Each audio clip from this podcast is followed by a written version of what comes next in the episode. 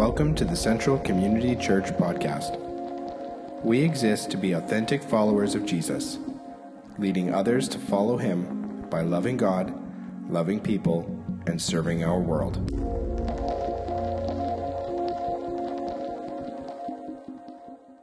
The Egyptians were urgent with the people to send them out of the land in haste, for they said, We shall all be dead.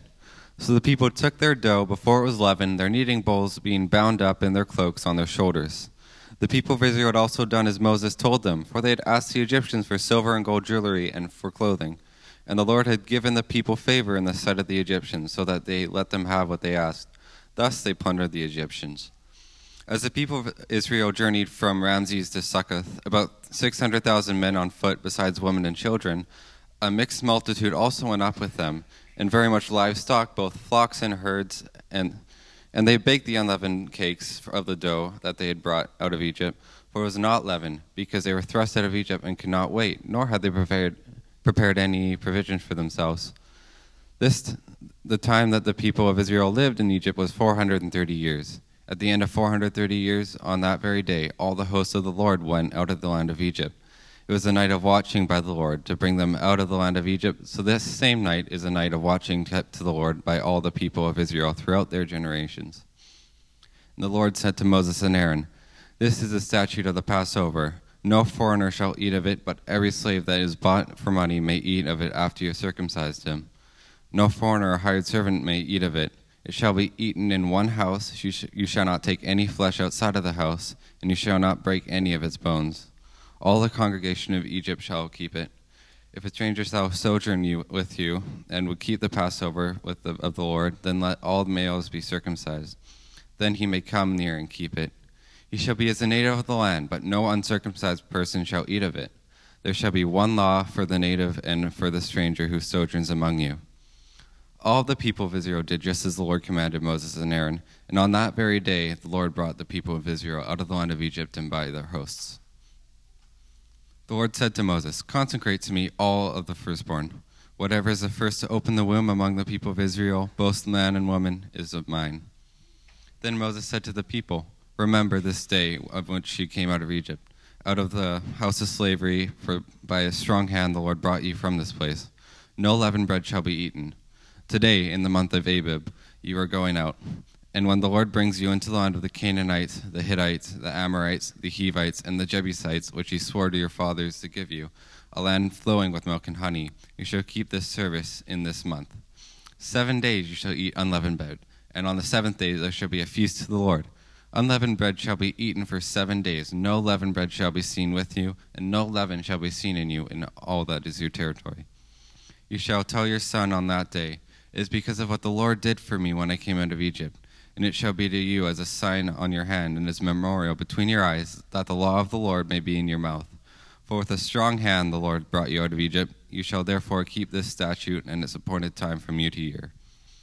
When the Lord brings you into the land of the Canaanites, as he swore to you and your fathers, and shall give it to you, you shall set apart to the Lord all that first opens the womb, all the firstborn of your animals, and that are males shall be the Lord's. Every firstborn of a donkey you shall redeem with a lamb or if you will not redeem it, you shall break its neck. Every firstborn of a man among your sons you shall redeem.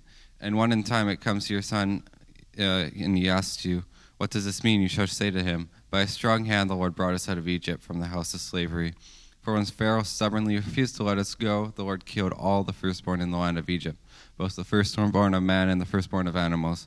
Therefore I shall sacrifice to the Lord all the males that first open the womb, but all the firstborn of my sons I shall redeem shall be as a mark on your hand or on the frontlets between your eyes, for by a strong hand the Lord brought us out of Egypt.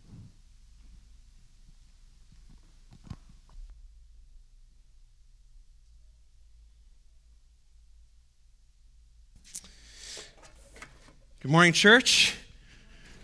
Good to see you this morning. My name is John, and I have the privilege uh, to be part of the pastoral team and uh, excited this morning to continue our sermon series on the first few chapters of the book of Exodus.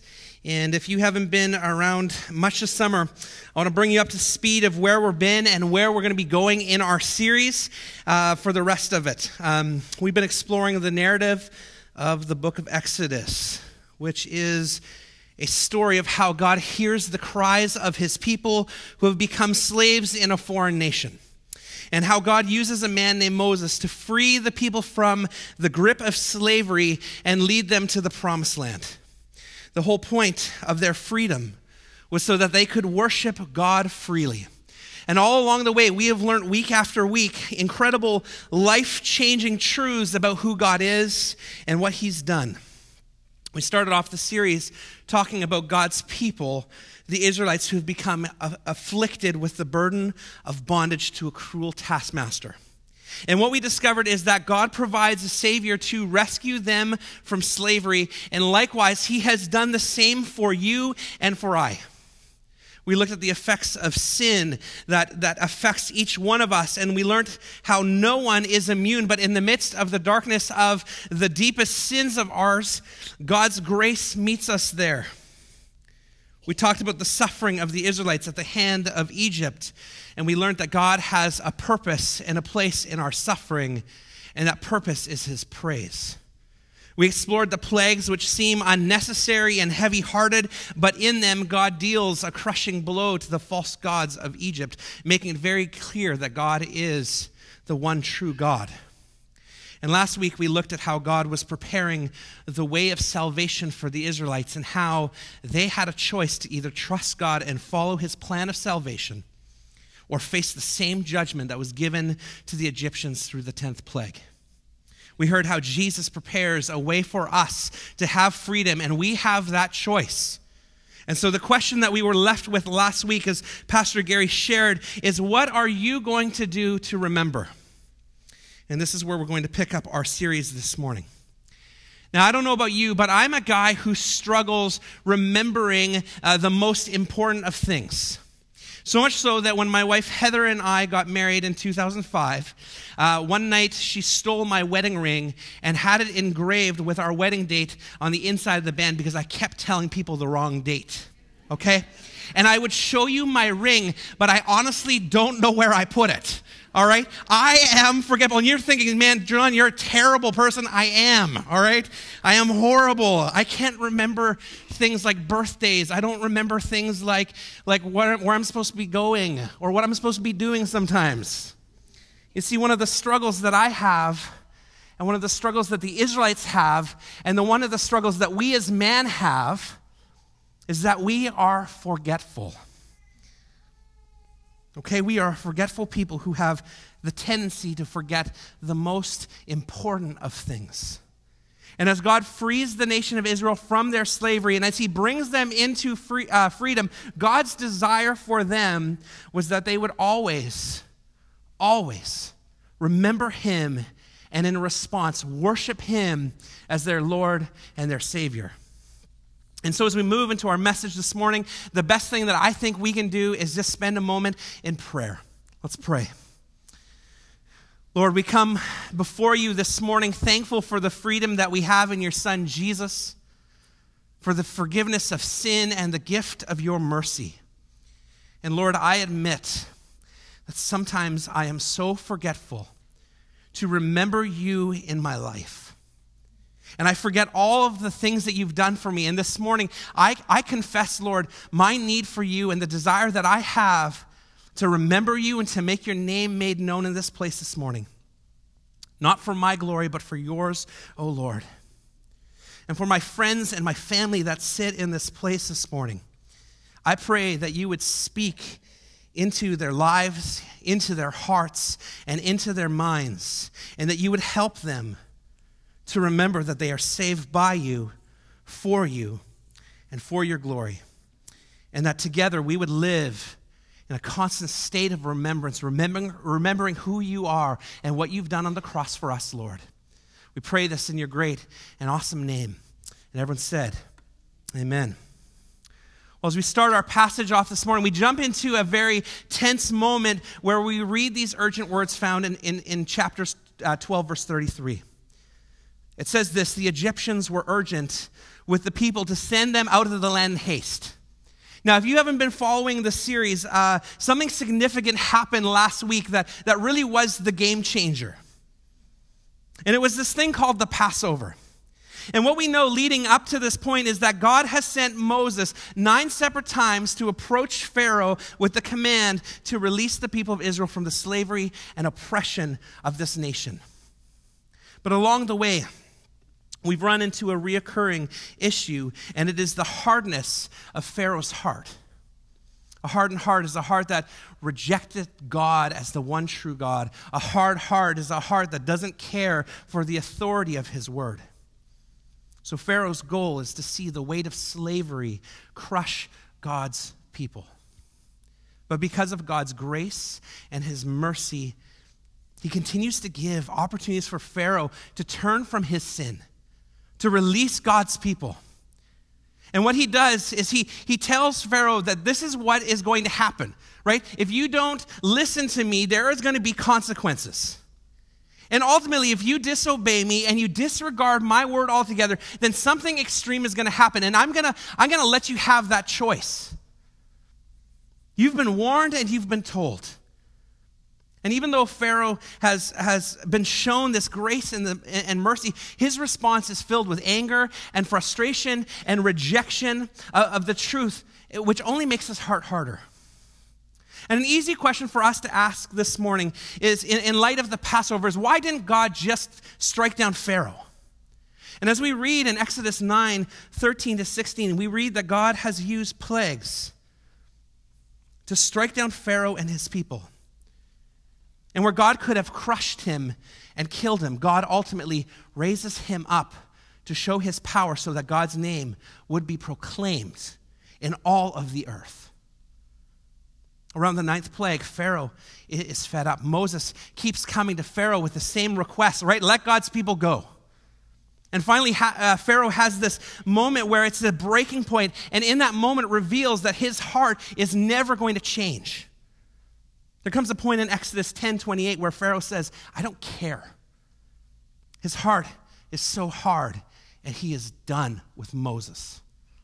And his words are this Get away from me and take care never to see my face again, for on the day you see my face, you're, you're going to die.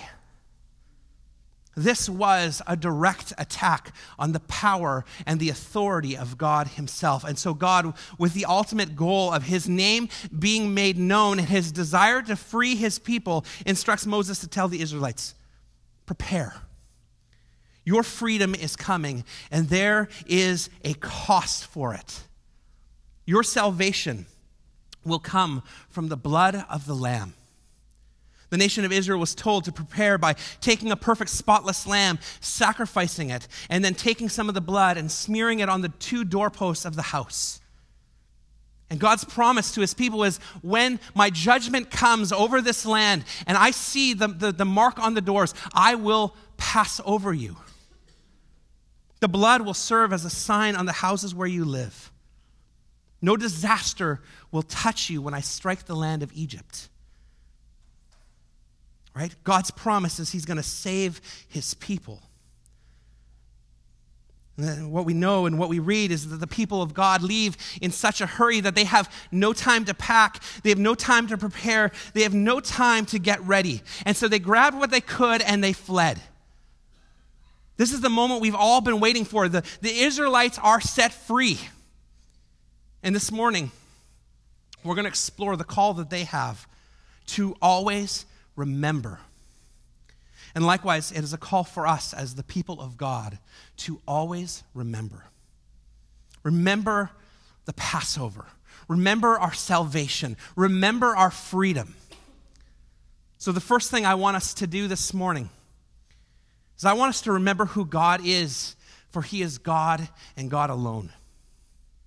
The reason why God instructs the nation of Israel to celebrate the Passover and the Feast of the Unleavened Bread is because they want them to always remember Him.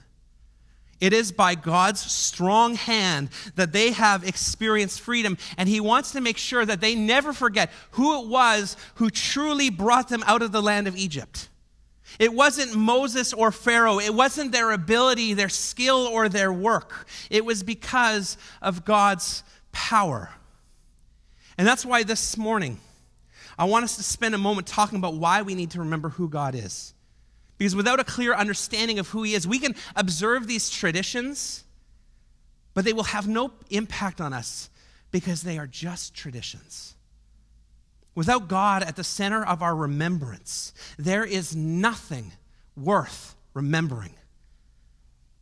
And this morning, I want us to look at who God is because in doing so, it gives us purpose and perseverance to be faithful as we remember Him. And so, we're going to look at just a few of the characteristics that we see of God in this story. First, I want us to look at, at who God is. He is a covenant keeping God. God longs to be in relationship with His people. And we see this from the very beginning of, of, of, creation that God's desire is for man to walk with Him. That, that God would have a relationship with us. And in the beginning of the book of Exodus, we're told that, that God had seen the afflictions of His people and had heard their cry. And the reason why God even cares in the first place is because of his promise and his covenant that he made with Abraham, who is the father of the nation of Israel. A covenant is an unchangeable, divinely imposed legal agreement between God and man that stipulates the conditions of their relationship. It's the rules, it's how God works. And at the heart of, of God's covenant is God's promise for relationship. This is what he says in Genesis 17 I will be your God, and you will be my people. Okay? You are going to be my people. You are going to worship me. You are going to be, you're going to be in my presence. And so when God hears the cries and he sees the oppression of his people, God's automatic response is not just to leave us, but it's to step in and intervene. He wants his people to know that he is their God, and as God, he hears them and longs to rescue them. The whole purpose of God stepping in to rescue his people was that they would know that he is the Lord their God. Right? And throughout the whole story of the Exodus, God is faithfully demonstrating time and time and time again that he is a God of promise, that he will protect and he will deliver because he promised that for us. He promises to bless those who bless you and curse those who curse you, right? He promises to keep his covenant with you. That's the most important thing that we need to remember who God is. He's a covenant keeping God. And we can be rest assured of the promises that he, he gives us. The second thing we discover about who God is in the story of the Exodus is that God has control and dominion over all things. And in response to the oppression of his people, God sends Moses to declare to Pharaoh that the Israelites are to be free. And when Pharaoh is disobedient to release God's people, God sends, sends plagues upon the land of Egypt. And the reason why he sends plagues was to firstly judge the Egyptians for failing to acknowledge him and failing to obey his command.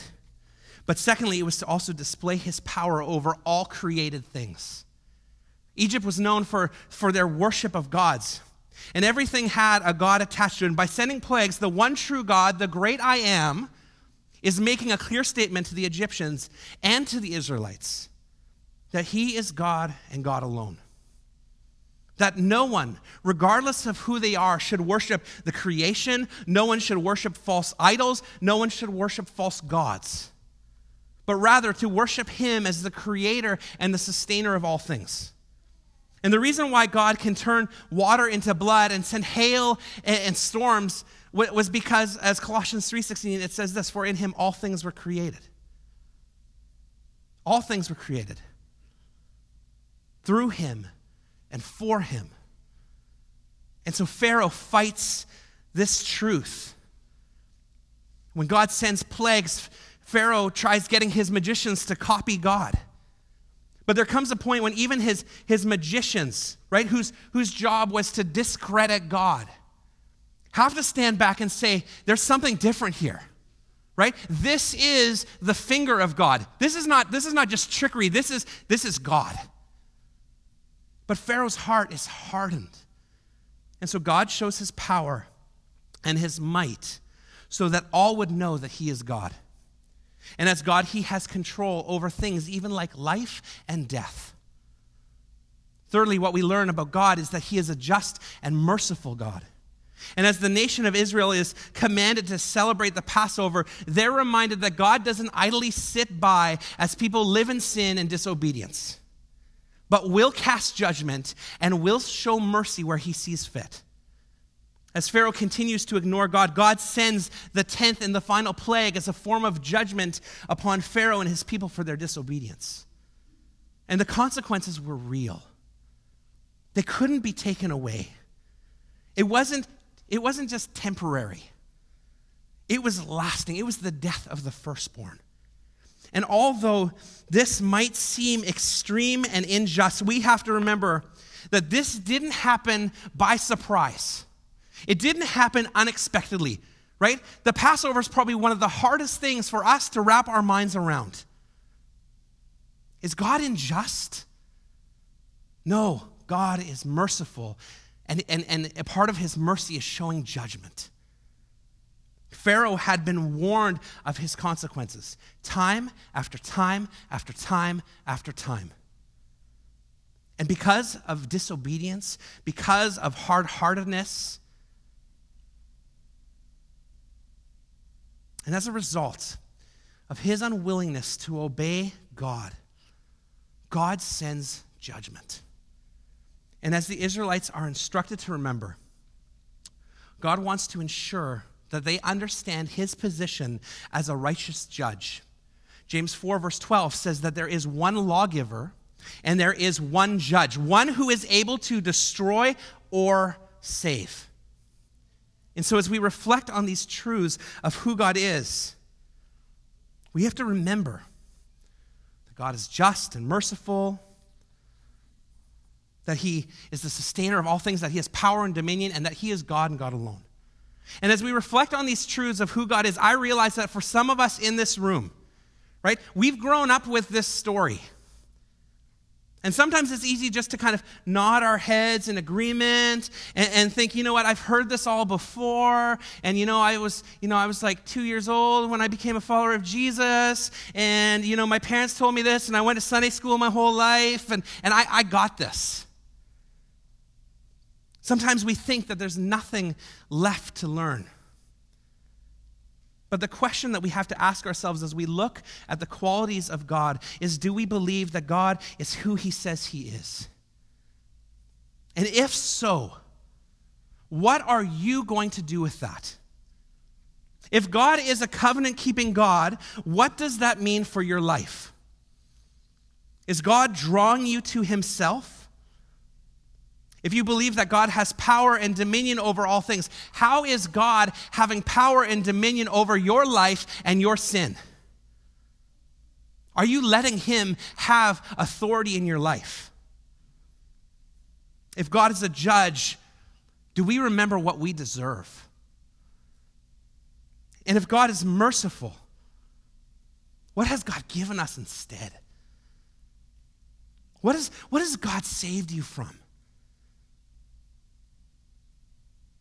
What would, your, what would your life look like if you had not been saved from the slavery of sin?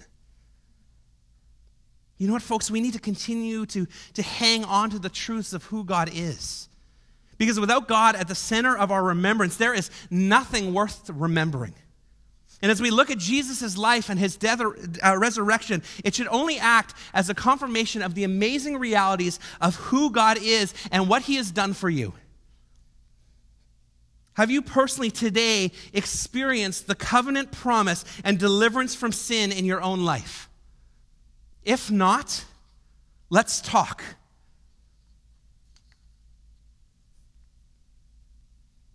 It requires a response from us. Secondly, we need to remember the gift of your salvation.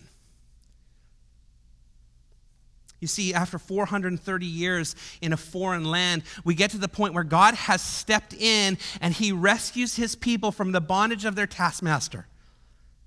But right before he frees them, God does something that's really important. He tells the nation of Israel to watch and remember. Look at verse 42. And one of the ways that, that God helps his people remember is by instructing them to celebrate. And in particular, he wants them to celebrate the, the feast of the, the Passover and the feast of the unleavened bread. God wants his people to always remember how they got there. He wants them to remember their suffering and their sin and how it was only because of God's mercy that he stepped in. Right? At the right time while we were we were sinners, Christ died for us. He saved them from bondage and he saves us from bondage. And what we know about the Passover and the Feast of the Unleavened Bread is they are highly symbolic. The reason why is because unless it was in front of them, where they could engage with it and continue to practice it, they would forget what God has done. So, God, knowing the heart of man, knowing that we're forgetful, sets into place a plan to ensure that his people remember his act of, of deliverance and salvation. He begins his instruction actually in Exodus 12, verse 2, by saying this This month shall be for you the beginning of months. And what God is doing here is he's actually changing their calendar. And he's saying the start of every single year, you're going to come back to this, this reality of what I've done for you. There's going to be this set time where you're going to remember. It is in your calendars, and this is what you're going to start your year off with. And how you're going to remember is you're always going to go back to what I've done. You're going to go and you're going to go get a lamb. And this lamb is going to be without blemish. There's going to be no corruption to it. It's going to be pure and spotless. And what you're going to do on the 10th night, you're going to kill that lamb. And you're going to you're going to take the blood and you're going to put it on your door. And then what you're going to do, you're going to take the lamb and you're going to roast it. Okay? And this is going to be the reminder that the lamb was sacrificed for you so that God's judgment would pass over you. This is what is going to atone you and save you from God's righteous judgment. What you're going to do is you're going to celebrate and you're going to remember with your family, and your response will lead you to worship. Some of you are probably thinking, man, John, hurry up. I'm hungry, right? Man, how great is it that God says, eat? Right? Remember, celebrate. Here's a really practical way in which you can do that. We are instructed to remember the gift of salvation that came through the blood of the Lamb. Jesus became our atonement where he died in the place of sinners. Where you deserve death, God passed over you and saved you. He gave you life. Without Christ, we would have no hope of life. You see, your salvation is worth remembering. What God has done in your life is worth celebrating. What Jesus did on the cross should lead us to worship. The other way that God instructs his people to remember him is to rest. You see, in Egypt, there was no such thing as a nine to five, five day working week where everyone's working for the weekend. Okay? Under the rule of Pharaoh, the people were forced to labor day after day after day after day after day. After day. And after day. And I want you to imagine for a moment if your boss made you work long hours without pay, without vacation, without benefits, your response would be, I quit. Right? That is unjust. We would call our labor unions, we would stage a protest, and we would walk out and picket. Okay? We would protest. But when you are a slave, you can't protest. When you are a slave, you get beat. You face death. And even worse, you're forced to work harder. And that's what Pharaoh's response to Moses is in Exodus 5. When Moses says, Let my people go, this is what Pharaoh does. He went to the taskmasters and the people and their foremen. And he said this You shall no longer give the people straw to make bricks as in the past. Let them go and do more work by gathering the straw themselves. But the number of bricks that they made in the past, you shall impose on them. You shall by no means reduce it, for they are idle. Therefore, they cry, Let us go and offer sacrifice to God. This is my response. Let heavier work be laid on the men, for, the, for they may labor at it and pay no regard to lying words. As God rescues and redeems, his response is I want you to rest. I want you to Sabbath. I want you to delight in me. I want you to cherish me. I want you to come back to me and do it often. Eugene Peterson said this about the Sabbath Sabbath is not primarily about us or how it benefits us, it is about God and how God forms us. It is not in the first place about what we do or don't do, it is about God. Completing and resting and blessing and sanctifying. These are all things that we don't know much about, but it does mean stopping and being quiet long enough to see open mouth with wonder, resurrection wonder. We cultivate the fear of the Lord. Our souls are formed by what we cannot work up and take charge of. We respond and we enter into what the resurrection of Jesus continues to do. And that's why God says, rest. How good it is, is it that God says, have a metashlope, relax, right? Take Sabbath. And one of the lessons that I've learned this week as my computer shut down and I lost part of my sermon, as I thought about my insecurity of being a preacher, as I just thought of me as a sinner I, I, I, had to open up God's word and read Matthew 11, 28, and 30 just, just to be reminded. Where it says, This come to me, all who labor and are heavy laden, and I will give you rest. Take my yoke upon you and learn from me, for I am gentle and lowly in heart, and you will find rest for your souls. For my yoke is easy and my burden is, is what? It's what? It's light. Man, what I know about myself is I can't do this by myself. Because the burden of my sin, the burden of my life is crushing. And so I have to come back to this reality of who I am, that I am in need of a Savior, and you likewise are also do the same. You are in need of a Savior. And your Savior isn't going to oppress you. Your Savior isn't going to crush you. Your Savior is going to make your yoke easy and the burden is going to be light. Praise God. God wants you to remember Him and remember how incredible His salvation is. Because you know what? We can't do this by ourselves. We can't live in sin and, and think that we can walk through this life and, and, and make it to the end. It is crushing. The last thing I want us to look at is that we need to remember that our freedom is meant for His glory. Throughout our text, we have sought to remember two things. The first, who is God? And the secondly is, what has God done?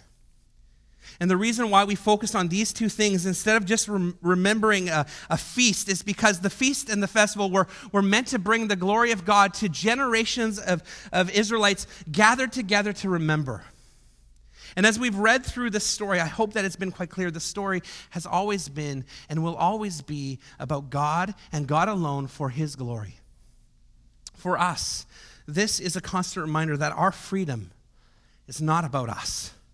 Us gathering together is not about us. Us worshiping together is not about us. But it is about the one who deserves all glory and honor. Our text reminds us that it was by God's strong hand that the people were set free. It was it, the Lord had given the people favor in the, in, the, in the sight of the Egyptians. When the Lord brings you to, it's not about us. Not to us, O Lord, but to your name be the glory. You see, your freedom was a result of God's grace as he revealed himself to his people and to the Egyptians. And this morning, he reveals himself to us through Jesus. And so the question that we ask ourselves is, is how do we make the glory of God known in light of our freedom? I believe that if we look at our text, we will see some very practical examples. The first is this is that we have to forsake sin. God instructs the, the Israelites to go and eat unleavened bread. And this was significant for two reasons. The first is that this was a physical reminder of the urgency that they had when they left Egypt. But secondly, it was a reminder to forsake sin and to leave it behind. The Israelites didn't uh, have time to put the leaven in their dough because they were free. Their freedom was more important than having some fluffy risen bread. Their freedom meant everything, and they took it when the opportunity was there. They, they, they, they forsook everything. The departure of the Israelites from slavery in Egypt is symbolic of you and I leaving, leaving the slavery of a sinful life behind.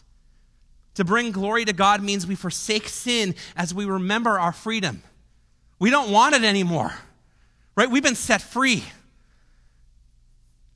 Secondly, we're told to be marked by something.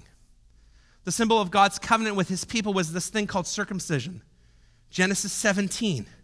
And the only way that you could participate in the Passover f- uh, feast is if you had been marked with the sign of the covenant. It served as a reminder of God's permanent relationship with man, and God's command for the Israelites was to obey God's laws. So Jesus teaches us that we need not a circumcision of the flesh, but rather of the heart. God doesn't want us to just follow physical rules and traditions, but rather that our hearts would reflect the inner change that's occurred as we've submitted our lives to the authority of God, realizing our need for a Savior and being dependent on Him. And one of the ways that we do that is by being marked by the waters of baptism.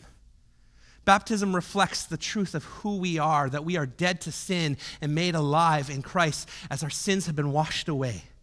And when we're marked by Christ, we act different because we are different. And although baptism is only one of the ways in which we can be marked, we, we have to realize that it doesn't end there, but results in a life of learning God's word and being obedient and living faith out. You see, if you're not living the reality that you're set free, how can you bring glory to God? And if you've been set free and you keep becoming enslaved to your sin, how can you bring glory to God? If you can't remember who God is and what He's done, how do you bring glory to God? You see, being set free results in a life of servitude as we declare the glory of God. Every breath that you take is an opportunity to live out your freedom and to tell the world what Jesus has done. 1 Peter 4, verse 11 tells us that whoever speaks is to do so as one who is speaking the utterances of God, and whoever serves is to do so as if they're serving by the strength which God supplies. I want you to remember that you are bought with a price, and therefore we glorify God with our bodies. And as I thought about you as a church over the past week, I couldn't help but think, man, this is a family of people who really love Jesus and want his name to be made known. You know, I've been here for six years, and over, over the last six years, I have heard stories of sacrificial living as you care for people. I've seen missionaries be commissioned from this place eh, to make God's name known across the world. They've left their family and, they've left their jobs and they've left their homes to, to, to go and make God's name known in, in places like Thailand and Burundi. We have students at this place who desire to serve. And so, for some of our students this year, they, they, they, they spent some time at summer camp or helping out at kids' camp. Or some of our students are heading to Camp Bob next week, right? Because they want Jesus to be made known and kids to come to Christ. We recently had a family move away from Central, move to the boony town of Stewart, okay? And the first thing that they did was they phoned the pastor up had a, had a meeting and a meal with him and said, How do we help make God's name known in this place? How do we help with kids' ministry? Right? Because we want Jesus to be made known in Stewart. Right? We've celebrated the lives of amazing godly men and women who have passed on. And as hard as that is for us, it is amazing because we get to hear how faithful they were to the calling of God to make him known. Even in their death, Jesus' name was lifted high. So, as we finish our time together this morning, we have to ask ourselves the question how do we remember? You know, for me, I said it at the very beginning, I'm really forgetful. Okay? I am so forgetful. I lose my, I've got three pairs of glasses that I just found at my house, all right? Don't know where they went, but I found them eventually. I lose my keys all the time. I lose my wall. I lose the things that are important, okay? And for me, I have had to come to this place where I know that I, am not going to remember on my own. And so I have to be marked by something. And, and I'm, I'm going to talk about this, all right? I have a tattoo, right? And some of you be like, whoa, John, don't say that we can get tattoos. I'm not saying that. But for me, I had to get a tattoo because I know my heart. I know how it wanders. I know my sin. I know that I'll go to that place before, to, before God. And so I have a tattoo on my arm that says, Jesus, the anchor of my soul, because I know that in the deepest of storms and, and the biggest waves, that I will be crushed, that I won't be able to do this. And so for me, I have had to mark myself to remember the covenant that I made with God, the promise that I made. I have earrings because in Exodus 21, I'm not, I'm not having tattoos and earrings because I'm a hipster. I'm so far from a hipster, okay? But I have earrings because in, in Exodus 21, there was a point in my life where I walked away from my faith, where I said, you know what? Screw you, God. Right? And I experienced brokenness and heartache, and I realized that I needed a Savior. And in Exodus 21, it talks about how a slave, if they were to be set, they were to be set free after a certain time of serving. But if a slave loves his master, they'll go to the front of the house and they'll pierce the ears on the, on the door. And for me, that's my reminder every day of the covenant that I've made with God, saying, Listen, I'm going to be a follower of you and I will serve you and do whatever you want. I will go wherever you call me because you have been faithful to me. And so we have to ask the question how do we celebrate? I think the first thing is this, and we saw this already, we talked about this, is celebrate together. One of the important aspects of Jewish faith is the importance of sharing a meal.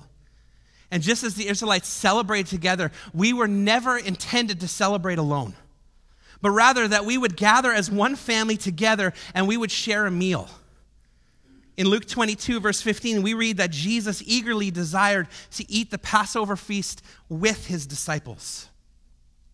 And likewise, we're eager as his disciples to celebrate the Passover with him. And that's why it's central. Once a month, we celebrate communion. We talked about this last week. Okay, where, the, where we pass the cup and the bread, and it symbolizes the body that, or the blood that was poured out for us and the body that was broken for us. And our command is, is that whenever we gather, we are to remember. And, and that's why we celebrate together. That's why we celebrate communion. That's why we worship together. That's why we, we learn together, because we want to celebrate and remember. The second way that we remember is by being set apart. Our text says that we're supposed to consecrate yourself. Okay? The firstborn is supposed to be consecrated, which means to dedicate yourself to something by separating yourself from everything else. For us, that requires leaving our sin behind, just as the Israelites left the leaven behind. Instead of leaving it in Egypt, we actually take the old life with its old ways and we bring it to the foot of the cross. And to do so is no easy task as it requires something for us. The first is a humble heart that submits to the authority of God and to the, the, the word in our lives. It means that we are in a continual state of repentance, recognizing that our sin has effects, that we're dead to, to, to dead in trespasses and sins. But we are made alive together with Christ. By grace, we've been saved. Amen? We remember also by sharing the story. One of the ways we remember is by telling the next generation. In Exodus 13, 14, we read, And when the time to come your son asks you, What does this mean? You shall say to him, By a strong hand, the Lord brought us out of Egypt from the house of slavery. And one of the greatest privileges and responsibilities that I have in my life is not that I'm a pastor. I consider that a very high calling and a privilege. Even thinking that God could use me is mind blowing. I want to be faithful to that. But there is something that trumps that. And it is the privilege that I have of being called a dad and having four amazing kids who are growing to love Jesus. Last week, I, I, I pulled Nick aside. Nick's six. Okay, got that. I remember it. First service, I didn't. All right? And I said, Nick, tell me about God. He goes, Dad, I don't know everything, but what I know is Jesus loves me. Right? Man, we have this responsibility to train up our kids in the way that they should go. And that's a high calling with a lot at stake. As, as a youth pastor, uh, studies come my way from time to time that talk about long lasting faith. And there's three things in particular that, that kids need and students need to have a long lasting faith. Students with faith that lasts are raised in a faith culture that, that is about relationship over rule. As parents, we have to be careful that faith isn't just a list of do's and don'ts, but rather that faith is about one thing it's about a relationship with Jesus that is based on God's grace. Faith development doesn't come from catching your kids doing something wrong and saying to them, Is this what you want to be doing when Jesus comes back? Okay, but it's helping them understand that God has transformed their lives as, as they've been sanctified by Jesus. Secondly, students who have lasting faith have a lasting faith because they're part of a multi generational mentoring church who long to invest into their lives. And here it is, folks. It's not just the parents' job, it's ours as a church as well. And as I look at Central, I've been a part of this church for a long time. Grew up here in high school, and I honestly, like, I say this and I, I'm honest about this. I don't think we realize the gift that this place is with the amount of kids that we have. Because as we look around on a Sunday, this place is busy. Okay? And I don't know any other church that has the ratio of kids to adults like what our church does. And every week, kids come into this place to learn about Jesus. And our job is to teach and to train up kids so that they have a lasting faith. And that's why Chris and his team need your help in kids' ministry. It's not a guilt thing, it's a we long to see this generation raised up to love Jesus thing. Right? And what we know in the, in the Bible says this the harvest is plentiful, but the workers are few. Chris needs your help. Because what's at stake is generations to come of kids who love Jesus. I, on the other hand, work with a demographic of students where, where statistically 80% of them walk away from faith that, that um, walk away from faith, and that is heartbreaking for me. But what, you, what we have to understand is that the role of a youth leader is, is so important for students and their faith development.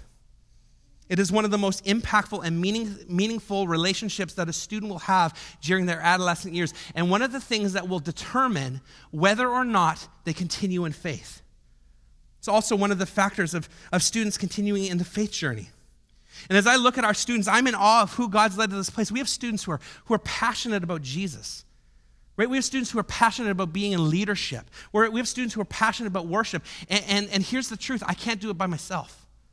I need your guys' help.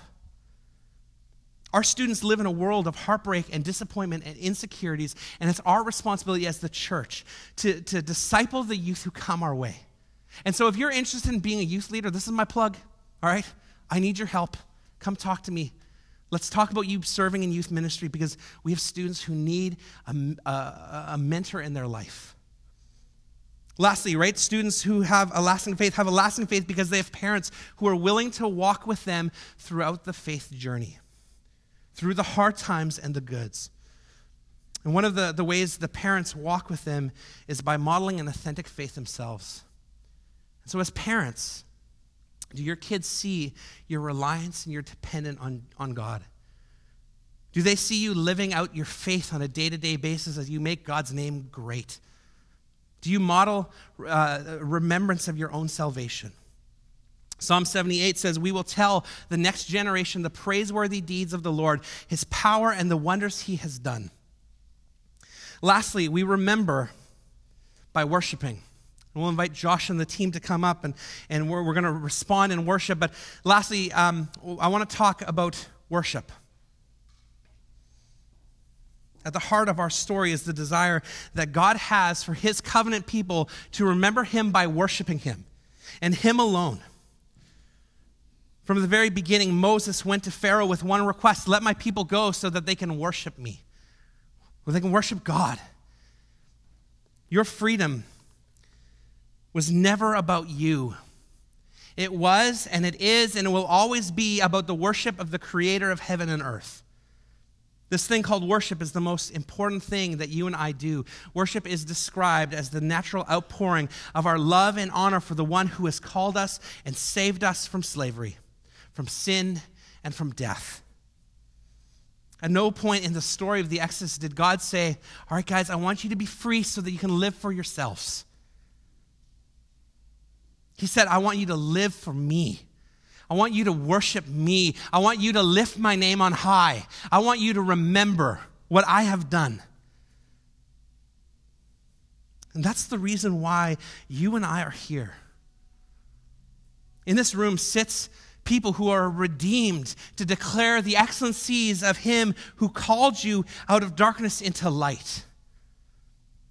He showed us mercy. And the only appropriate response for our salvation is complete and utter dependence on Him as we fall before Him and worship Him. Worship isn't just singing songs on a Sunday, but rather, all of our lives are meant for worship, for His glory. How you live your life matters because it's worship. How you care for your family matters because that's worship. How you care for others matters because that's worship. How you leave your sin behind is worship. How you face persecution and suffering is worship. As you remember, it matters because it's your worship.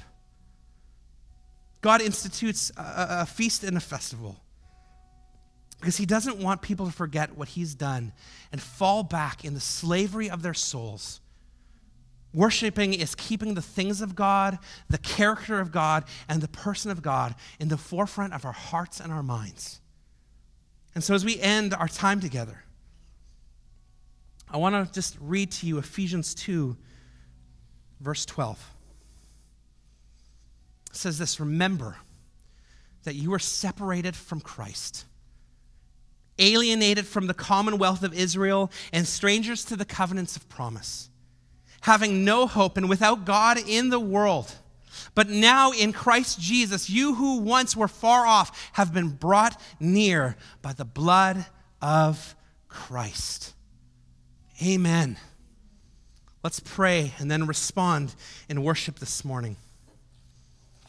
Lord, this morning we gather together to declare your name in this place, to worship you to sing of your praise, to come back to this reality of what you've done on the cross for us. And Lord, we are thankful.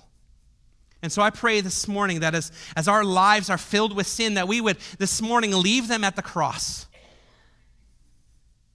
That as we have the weight of, of slavery and bondage and oppression on us, God, that we would remember that you give us rest. You tell us to celebrate because you want us to remember. And Lord, I, I admit that I am so forgetful and I don't remember. And so, Lord, thanks for, for your word and how it convicts and changes hearts, even mine. Lord, may we be marked by you. And we're so thankful for your salvation. We're so thankful for your grace and your mercy. And would our hearts just respond and sing out in praise of our salvation given to us through Jesus on the cross. We pray this in your name. Amen.